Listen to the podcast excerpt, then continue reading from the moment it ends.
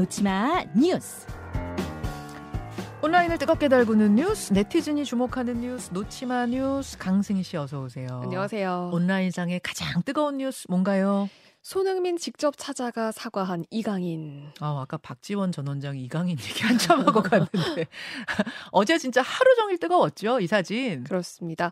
어, 두 사람이 함께 찍은 사진이죠. 이 화제가 된 사진은 두 사람이 만난 뒤에 찍은 사진인데요. 네. 그러니까 그 이강인 선수가 손흥민 선수가 머물고 있는 런던으로 직접 찾아가서 사과를 한 뒤에 둘이 함께 찍은 사진입니다.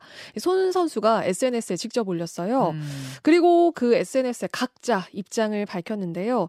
먼저 이강인 선수는 이 손흥민 선수가 주장으로서 한 충고를 자신이 귀담아 듣지 않고 본인 의견만 피력하려고 했다. 깊이 뉘우치고 있다라고 또 이런 심경을 밝혔고요. 음. 손흥민 선수는 주장으로서 이강인 선수를 끌어안았습니다.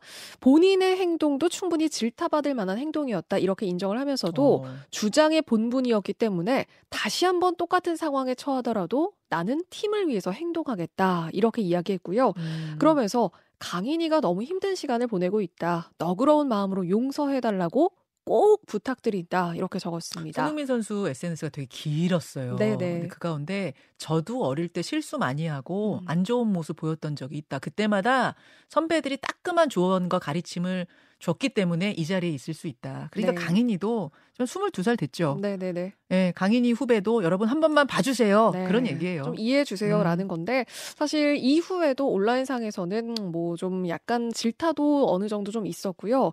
어 그렇지만 또 이 선배 선수들도 여기에 대해서 좀 나섰거든요. 네. 선배 그 기성용 선수도 네. 힘내자 이 한마디로 그 후배들을 응원하기도 했습니다. 그래요, 그래요. 근데 이런 가운데 클린스만 전 감독이 자신이 재택근무를 했던 이유에 대해서 황당한 해명을 내어 내놓은 게 또 화제예요. 네, 이거 굉장히 어제 화제가 됐습니다. 이유가 뭐냐면요. 파주에 위치했던 국가대표 트레이닝 센터가 북한하고 가까워서 싫었다. 이런 인터뷰를 한 겁니다. 어, 이 내용이 독일 한 주간지가 그 감독 경질 전에 한 인터뷰긴 하거든요. 아. 그런데 최근에 공개가 됐어요. 예. 파주에 대해서 클린스만이 가장 먼저 떠올린 건 음. 독재자 김정은과 북한 국경과 가까운 점이라고 언급을 했고요. 그리고 파주 근처에 머물기를 거부한 것도 훈련장은 낡았고 북한과 음. 가깝다 이런 이유였다고 합니다. 어 그리고 이후에 그 독일 내에서도 이런 클린스만 입장에 대해서 어떤 그 풍자 기사도 풍자를 한 기사가 굉장히 화제가 또 됐거든요. 음. 그래서 이 독일 자국 내에서도 클린스만 그 전 감독이 조롱거리가 된 모습입니다. 어, 이런 내용을 강승희 씨가 진지하게 읽으니까 제가 더 허sus습니다.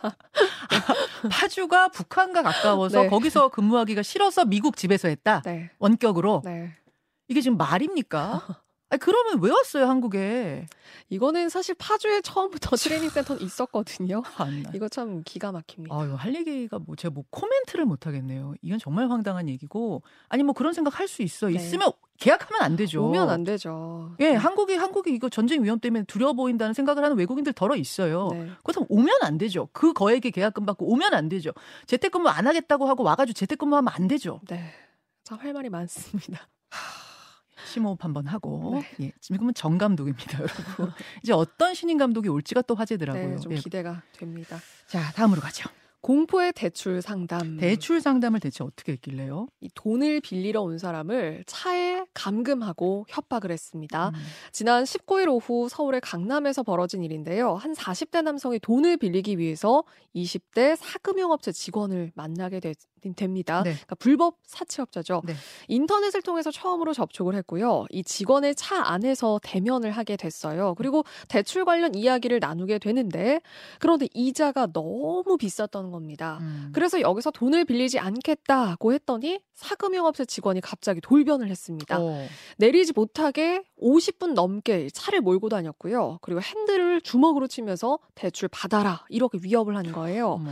그 사이에 이 돈을 빌리려고 했던 남성이 몰래 112에 문자를 보내서 도움을 요청을 했습니다. 음. 그리고 순찰차가 나타나서 이 신고를 직감한 직원이 차를 버리고 달아났다가 경찰에 붙잡혔거든요. 네, 네. 결국 감금 혐의로 입건이 됐고 그리고 이 불법 사금융 행위에 대해서 지금 조사를 받고 있는데 네. 그런데 최근에 그런 보도 있었거든요. 연 9,000% 고금리 이자 뜯어낸 그리고 또 나체 사진으로 협박한 사채업자가 적발이 되기도 했는데 어.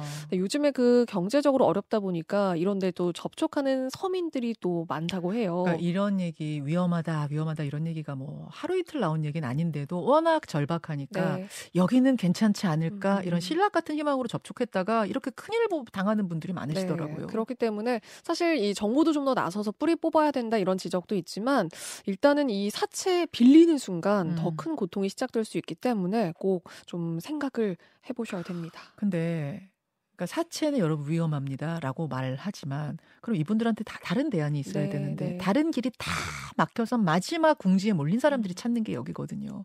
그래서 이런 사람들이 지금 경제 어려울 때 더 많아진다는 걸 고려해서 정부가 대책을 마련해 주셨으면 좋겠습니다. 네. 하나만 더 볼까요? 테라 권도형 한국 아닌 미국으로 송환된다. 2022년 테라 루나 폭락 사태의 핵심 인물 권도형 그러면은 죄값을 미국에서 치르게 되는 건가요? 네, 지금으로선 그렇습니다. 몬테네그로 그 포드고리차 고등법원이요, 이 미국으로 권도영을 송환하기로 결정을 했습니다. 네. 이 몬테네그로는 작년 3월에 권도영 씨가 검거된 곳이죠. 음. 우리나라의 그 범죄인 인도 요청은 기각이 됐거든요. 네. 그런데 왜 미국으로 인도되는 건지 그 이유는 공개를 하지를 않았습니다. 그런데 미국으로 인도되면 미국에선 이런 금융 범죄를 아주 아주 무겁게 가중 처벌하는 걸로 알고 있거든요. 그럼요. 네, 우리나라는 경제사범 최고 형량이 40년이거든요. 네. 그런데 미국은 그 개별 범죄마다 형을 다 매겨서 합산을 해요. 네, 그렇기 때문에 징역 100년 이상도 가능합니다. 그렇죠. 그래서 다만 아직 항소 가능성이 있기 때문에 송환 시점이 더 늦어질 수도 있다는 또 이런 전망도 나오고 있습니다. 예, 몬테네그로에 지금 머물고 있는 권도형 미국으로 송환하기로 결정이 됐다. 다만 언제가 될지 모른다. 네, 일단 가게 되면 징역 100년 이상 나온다. 가능합니다. 그러니까 이 코인 말입니다. 요새 또 코인이 엄청 급등하고 네, 네. 있는데 코인 사기도 여러분 함께 판친다는 거 분명히 알고 음. 뛰어드셔야 돼요. 그것도 걱정이에요. 네, 고생하셨습니다. 고맙습니다.